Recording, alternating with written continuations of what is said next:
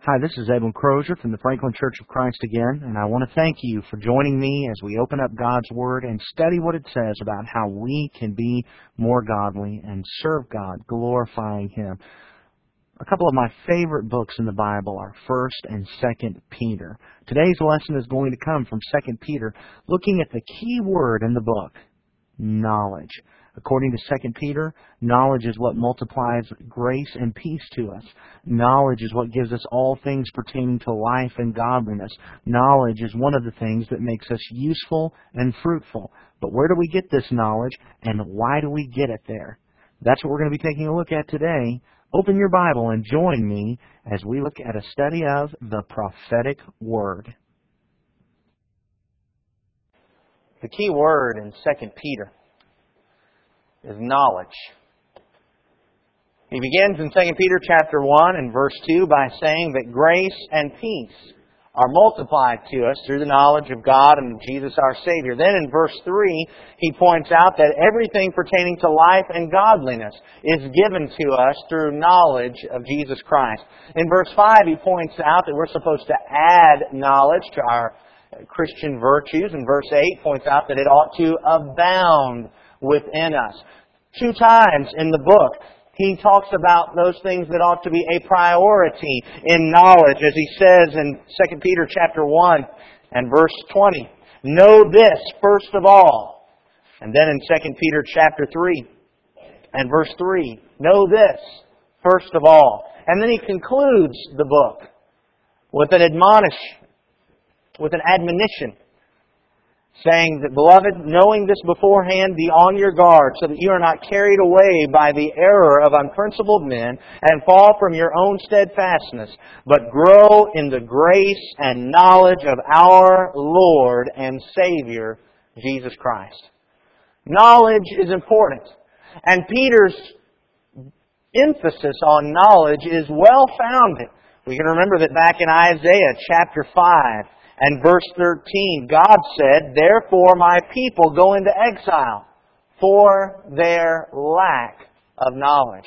Hosea chapter 4 and verse 6, perhaps one that's a little more familiar to us. My people are destroyed for lack of knowledge.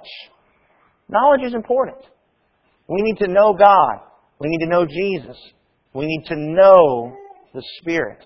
And Peter, as he writes to these Christians who are going through persecution, who are witnessing perversion of Christ's doctrine, he wants to anchor them by pointing out what you need, he says, is knowledge. You need to know God and His Son and His Spirit. But how do we do that? Where do we go for that? How do we learn and know God? Peter explains that to us in his book. We're going to look at that in just a moment. Would you bow with me in prayer as we begin the lesson today? God and Father in heaven, we praise your matchless name. You are God and no other. You are above all, but you are also in us. And Father, we appreciate the fact that you have condescended to be with us, to strengthen us, and to sacrifice your Son for us. We pray that we would know your Son and your Spirit and that we would know you. Father, forgive us for our times in which we've rejected knowledge and rejected your will, and help us to overcome those and to quench the fiery darts of the devil through knowledge and through faith and through our love for you. Father, be with us as we study your word today. Help our hearts to be open to you and what you would have us know and to learn. That as a result of gathering here to worship you, that we've grown closer to one another, but most of all, that we've grown closer to you. Strengthen us, Father. In your Son's name, through whom we can do all things, we pray. Amen. Where can we learn knowledge? Where can we gain the knowledge? Well, Peter provides two verses within this book that describes exactly where he expects us to gain knowledge. In 2 Peter chapter 1 and verse 19 he says, So we have the prophetic word made more sure, to which you do well to pay attention as to a lamp shining in a dark place And then in 2 Peter chapter 3 and verse 2, Peter there says that you should remember the words spoken beforehand by the holy prophets and the commandment of the Lord and Savior spoken by your apostles. The long and short of it, as far as Peter was concerned, if you want to know, you got to go back to the Word. That's it. You've got to go back to what God has revealed and what God has recorded through His prophets, through His apostles, through His spokesmen. He says, go to the Word. Pay attention to it. Repeatedly study it. Keep studying it. And that is what we need to do today. Just get back to God's Word. Just get in God's Word. Learn it. Know it. Apply it to our lives. And through that, we can know God. We can know the Son. We can know the Spirit. We can know His will for our lives. You'll remember in Matthew chapter 22. In Matthew chapter 22, as the Sadducees came to question Jesus, Jesus pointed out to them in Matthew chapter 22 and verse 29, You are mistaken not understanding the Scriptures nor the power of God. Why didn't they know the power of God? Why didn't they know God? Because they did not know God's Word. And then in the book of John, toward the very end, in John chapter 20, as John begins to wrap up the gospel that he recorded in John chapter 20 and verse 30 and 31, he said, Therefore many other signs Jesus also performed in the presence of the disciples, which are not written in this book. But verse 31 he says, These have been written so that you may believe that Jesus is the Christ, the Son of God, and that believing you may have life in His name. He said, I wrote these things down so that you'll know the Christ. And through knowing Him and through believing Him, you can have life. How can we know Jesus? Through this. Through His Word. How can we know the Father? Through His Word. How can we know the Spirit? Through His Word. How can we receive the grace and peace that is multiplied through knowledge and all things that pertain to life and godliness? How can we be useful and fruitful? It's through this. And there's only one thing that I want us to learn today, or to remember, and that is, we've got to be in God's Word.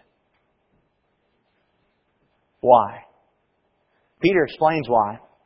In fact, within his letter, I think we find in the context of these verses that we've already mentioned, we find four reasons why we ought to be in the Scriptures. Number one, because it's from the Spirit and it's not from man. There in 2 Peter chapter 1, right after he said you ought to pay attention to the word of the prophets in verse 20 of 2 Peter 1, he says, But know this first of all, that no prophecy of Scripture is a matter of one's own interpretation.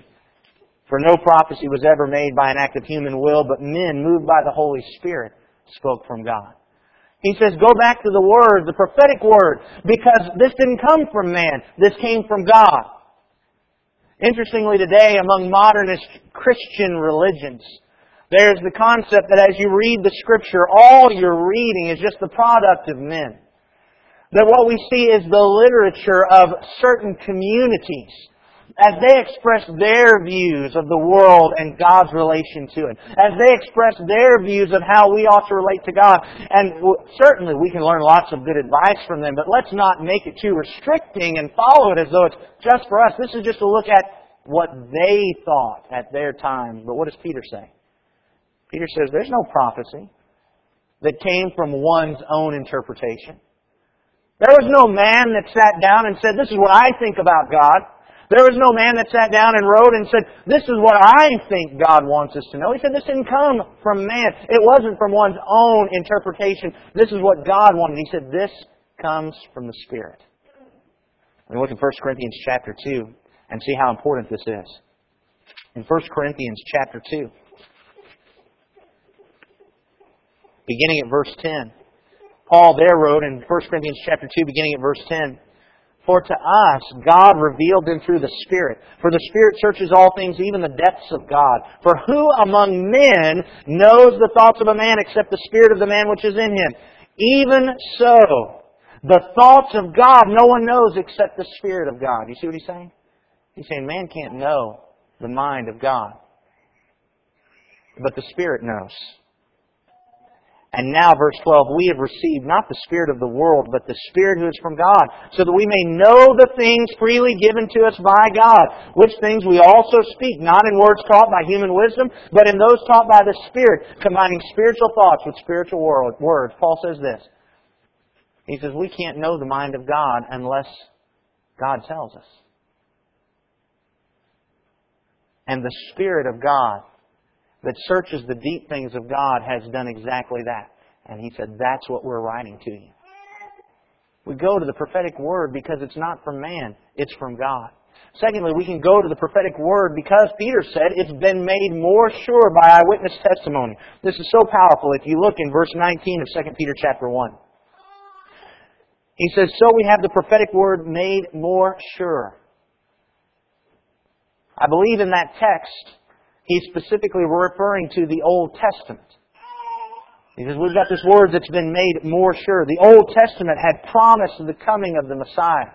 As he had written in his first letter in 1 Peter chapter 1 and verse 10, in 1 Peter chapter 1 and verse 10, Peter had already written to this audience. He said to them, As to this salvation, the prophets who prophesied of the grace that would come to you made careful searches and inquiries, seeking to know what person or time the Spirit of Christ within them was indicating as he predicted the sufferings of Christ and the glories to follow. It was revealed to them that they were not serving themselves, but you, in the things which now have been announced to you through those who preach the gospel to you by the Holy Spirit, sent from heaven, things into which angels desired to look. What Peter points out is the prophets had told us of the coming of Jesus Christ. They had searched and they had looked that they might know when it was going to happen. And now here in the second letter, Peter points out, we know that it happened. Go back to 2 Peter chapter 1, now look at verse 16. What he had just said. In 2 Peter chapter 1 and verse 16, Peter said this, For we did not follow cleverly devised, tales when we made known to you the power and coming of our Lord Jesus Christ but we were eyewitnesses of His majesty. For when he received honor and glory from God the Father, such an utterance as this was made to him by the majestic glory. This is my beloved Son with whom I am well pleased. And we ourselves heard this utterance made from heaven when we were with him on the holy mountain understand exactly what Peter's pointing out. Peter's saying, we know what the Spirit promised. He says, I was there when He fulfilled it. The Spirit, through the prophets of old, promised that the Messiah would come, that God's Son would come into this world, and I was there, He says. I just want you to think about how important it is. Peter is pointing out to us that we look at the promises of the Spirit about the coming of the Messiah, and we know those came to pass because eyewitnesses saw it. How much more can we be assured that the promises of His return will take place? It's been made more sure because we've seen what was promised. We've seen it happen. Another apostle, John, made, took the same approach when he began his letter, 1 John. In 1 John chapter 1, John begins, what was from the beginning what we have heard, what we have seen with our eyes, what we have looked at and touched with our hands concerning the word of life. And the life was manifested, and we have seen and testified and proclaimed to you the eternal life which was with the Father and was manifested to us. What we have seen and heard, we proclaim to you also, so that you too may have fellowship with us. And indeed, our fellowship is with the Father and with His Son, Jesus Christ. These things we write so that our joy may made complete. John saying, I didn't make this up. I saw it. He ended his gospel by saying, This is the one who testifies to you, and we know his testimony is true. He said, I saw it. And that's what Phil had us remember as we were preparing for the Lord's Supper. Think about those who saw it. We can go back to the Word because it has already been demonstrated as true. And the promises have been fulfilled that are to have been fulfilled by this time. And therefore we can be assured that the promises upon which we are still waiting will also be fulfilled. Peter says, go back to the Word because we've seen it fulfilled. Third, Peter points out this, that we need to go to the Word because it's a light in a dark place. There in 2 Peter chapter 1 and verse 19, he says, You do well to pay attention to this prophetic word as a lamp shining in a dark place. We all remember Psalm 119, 105. Psalm 119, verse 105. Your word is a lamp to my feet, a light to my path. I just want you to get this picture in your mind. Peter's presenting a word picture here. And he points out that we are like a person who is out at night, who is walking along a path. And according to Matthew chapter 7 and verse 13 and 14, it's a narrow and straight path. It's a difficult path. The problem is, it, we're in the middle of the dark. If we step off the path or we take the wrong way onto another path, destruction awaits us. What do we do?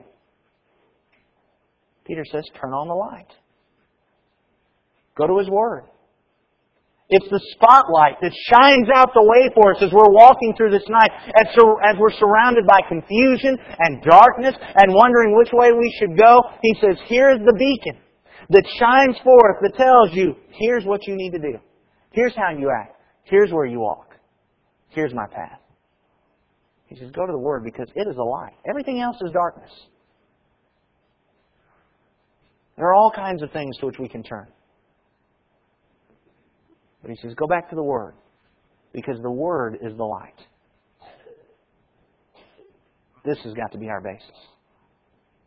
And fourth, he says, go to the Word because false teachers abound. In 2 Peter chapter 2 and verse 1, right after he got finished saying, get back in the Word, he points out in chapter 2 and verse 1, but false prophets also arose among the people, just as there will also be false teachers among you who will secretly introduce destructive heresies, even denying the master who, brought, who bought them, bringing swift destruction upon themselves. Many will follow their sensuality, and because of them the way of truth will be maligned. He says you've got to go back to the Word because false teachers abound.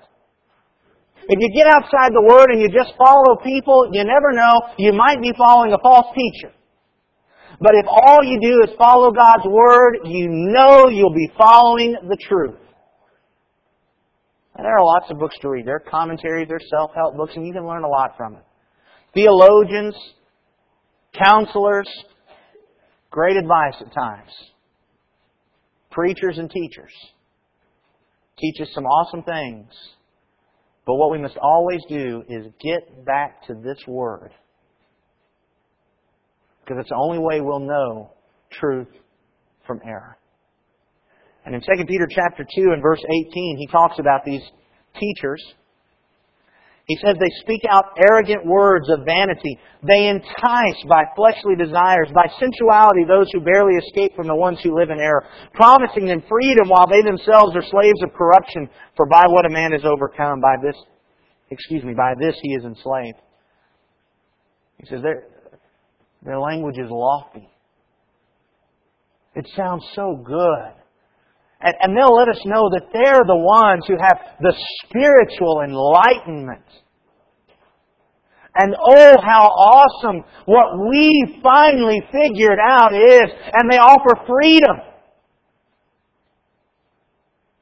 But all they bring is corruption. Because they turn away from the Word and go back to where they came from. Here's the frightening thing about that. Because he goes on, and in verse 20 says, For if after they have escaped the defilements of the world by the knowledge of the Lord and Savior Jesus Christ, they are again entangled in them and are overcome, the last state has become worse for them than the first. For it would be better for them not to have known the way of righteousness than having known it, to turn away from the holy commandment handed on to them. And then in chapter 3, And verse 16, as he speaks about Paul's writings, he says also in all his letters, speaking in them of these things, in which are some things hard to understand, which the untaught and unstable distort, as they do also the rest of the Scriptures, to their own destruction. Peter says, here's why it's important to always go back to the prophetic word, to God's word. Because there's a lot of error out there. The only way you can know the truth from the error is by growing in the knowledge of the Lord, by going back to His Word. How do we do it? Peter provides a great three step plan for learning from God's Word. And what he points out really is that there's no real magic formula. Here's what he says. In 2 Peter chapter 1 and verse 19, he says, just keep studying until you get it. In 2 Peter, look at, look at this. This is really amazing. 2 Peter 1.19, he just says, just keep studying until you get it. He says, we have the prophetic word made more sure, to which you would do well to pay attention as to a lamp shining in a dark place until the day dawns and the morning star rises in your heart. I don't know how many times I have just passed over this passage thinking he was saying you just need to keep studying until Jesus returns. I mean, the, the day dawns, the morning star rises. Doesn't that sound like the resurrection? But then I notice those three words at the end of the verse. In your hearts. This day dawning, this morning star rising is something that's happening within us. He's not talking about the resurrection. He's actually making a reference very much to what Paul said in Ephesians chapter 1 and verse 18. I pray that the eyes of your heart may be enlightened so that you will know what is the hope of his calling, what are the riches of the glory of his inheritance in the saints, and what is the surpassing greatness of his power toward us who believe. Peter is saying, you've got the prophetic word. Pay attention to it as a lamp until the day dawns and the morning star rises. He says, just keep studying it until you get it. You might read what somebody else says. You might ask other people what they think. But the main thing you've got to do is you've got to get in the Word. You've got to read it and reread it and study it and study it until you finally get it. By the way, I want you to notice, he didn't say reread it until the Spirit finally forces you to get it. He says that by paying attention to the Word, you can understand. Didn't Paul say that same thing? He says, I have written to you, and by reading, you can understand. How can we understand? It's not going to be the Spirit miraculously flipping switches in our mind. It's going to be us getting into His Word until the day dawns and the morning star rises. But then he says this. Once you've studied and studied and studied until you get it, now you got to keep studying to get more. He said that back up in 2 Peter chapter 1 and verse 5. He said, For this very reason also, applying all diligence, in your faith supply moral excellence, in your moral excellence, knowledge. But then in verse 8, as he summed up all of these qualities, he says, For if these qualities are yours and are increasing. What's the point? I'm supposed to have knowledge, but I don't get to stop by saying, okay, I've got some knowledge now, it's alright. I've studied, I've got it, now I can stop. Because Peter points out there's always more to get. Keep studying to get more. Keep growing. Knowledge is a growth thing. There's always more to know about God. And we only know it by knowing more from His Word. Read and reread and reread. Study and restudy and study some more as you dig deeper and deeper into God's Word and draw closer and closer to Him through it. And finally, Peter's third step in his three point plan for getting it says, keep studying to remember what you already got. And that's why he says, beginning in 2 Peter chapter 1 and verse 12, Therefore, I will always be ready to remind you of these things, even though you already know them and have been established in the truth which is present with you. I consider it right, as long as I am in this earthly dwelling, to stir you up by way of reminder, knowing that the laying aside of my earthly dwelling is imminent, as also our Lord Jesus Christ has made clear to me, and I will also be diligent that at any time after my departure, you'll be able to call these things to mind. Peter said it is so important for you to remember what you've already learned. He said, I'm going to remind you now, and I'm going to remind you again, and I'm going to remind you again. And you know what? I'm going to die pretty soon, and I'm going to make sure that somebody is behind to remind you even after I'm gone. And then in 2 Peter chapter 3, verse 1, Peter says this, 2 Peter 3, 1, This is now, beloved, the second letter I'm writing to you, in which I am stirring up your sincere mind by way of reminder that you should remember the words spoken beforehand by the holy prophets and the commandment of the Lord and Savior spoken by your apostles. He says you've got to remember. Remind yourself. Study, study, study to remember what you already got. I tell you, one of the first steps of falling away is often believing. I got that. I don't need to study it anymore. I don't need to hear those sermons anymore. I already understand that. I don't know how many people I've studied with that said, no, we don't need to go back and look at authority from the Bible again. We already agree on that. We already know all that. And then proceed to tell me something that denies what the Scripture says. That's just absolutely amazing. Hebrews chapter 5 demonstrates that. In Hebrews chapter 5 and verse 11, the Hebrew writer says, Concerning him we have much to say. And it's hard to explain since you have become dull of hearing. For though by this time you ought to be teachers, you have need again for someone to teach you the elementary principles of the oracles of God. And you've come to need milk and not solid food. For everyone who partakes only of milk is not accustomed to the word of righteousness, for he's an infant. But solid food is for the mature, who because of practice have their senses trained to discern good and evil. Therefore, leaving the elementary teaching about the Christ, let us press on to maturity, not laying again a foundation of repentance from dead works and a faith toward God, of instruction about washings and laying on hands and the resurrection and the dead and eternal judgment. And this will do if God permits. For in the case of those who have once been enlightened, he goes on to talk about those who have left the faith. But what's he saying there? He says, you know, I'd like to be able to study with you so that you can get more. The problem is you've got to remember what you already got. We can't grow on to maturity unless we have the continued reminder of what we've already learned. And so Peter provides this great three-point plan for gaining knowledge. He says, keep studying until you get it. Keep studying so you can get more, and then keep studying so you remember what you already got. And then Peter concludes his letter with this statement You therefore, beloved, knowing this beforehand, be on your guard so that you're not carried away by the error of unprincipled men and fall from your own steadfastness, but grow in the grace and knowledge of our Lord and Savior Jesus Christ. How do you make sure that you don't get carried away by the error of unprincipled men and you don't fall from your own steadfastness? He says you grow in the grace and knowledge of our Lord and Savior Jesus Christ. What's the point? Get into God's Word. That's it. It's the only thing I want you to remember from today's lesson. When somebody asks you, hey, what did your preacher preach on this Sunday? You need to tell them, he told us that we've got to get into God's Word. We've got to be learners. We've got to be studiers. And when we do that, what Peter points out to us is that grace and peace will be multiplied to us. We'll have everything pertaining to life and godliness. We'll escape from the corruption of the world. And we'll be useful and fruitful to God. Won't that be awesome? Get into God's Word. I certainly hope this lesson was helpful to you today, and I want to thank you again for joining us as we study God's Word. Remember, if somebody asks you what this lesson was about, you need to be able to tell them it was about getting into God's Word. Let's remember what we learned today.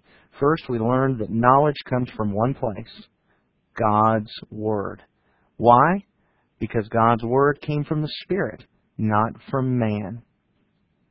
Because God's Word has been made more sure by eyewitness testimony because God's Word is a light in a dark place, and because false teachers abound. The only place we can find the truth is in God's Word. Then let's remember the three point plan for gaining knowledge from God's Word. Step number one, keep studying until you get it. Number two, keep studying until you get more. And number three, keep studying so you'll remember what you've already got. If somebody gave you this lesson, let me invite you to come to our website at www.franklinchurchofchrist.com and invite you to download as many studies as you'd like to listen to. You can also download the manuscript form of these lessons and study those on your own with an open Bible. If you have any questions about God's Word, about serving God, or about the Franklin Church of Christ, please feel free to contact us by calling 615-794-2359, or you may contact us through our website at franklinchurchofchrist.com. May God richly bless you as you draw closer to Him. More importantly, may you richly bless God.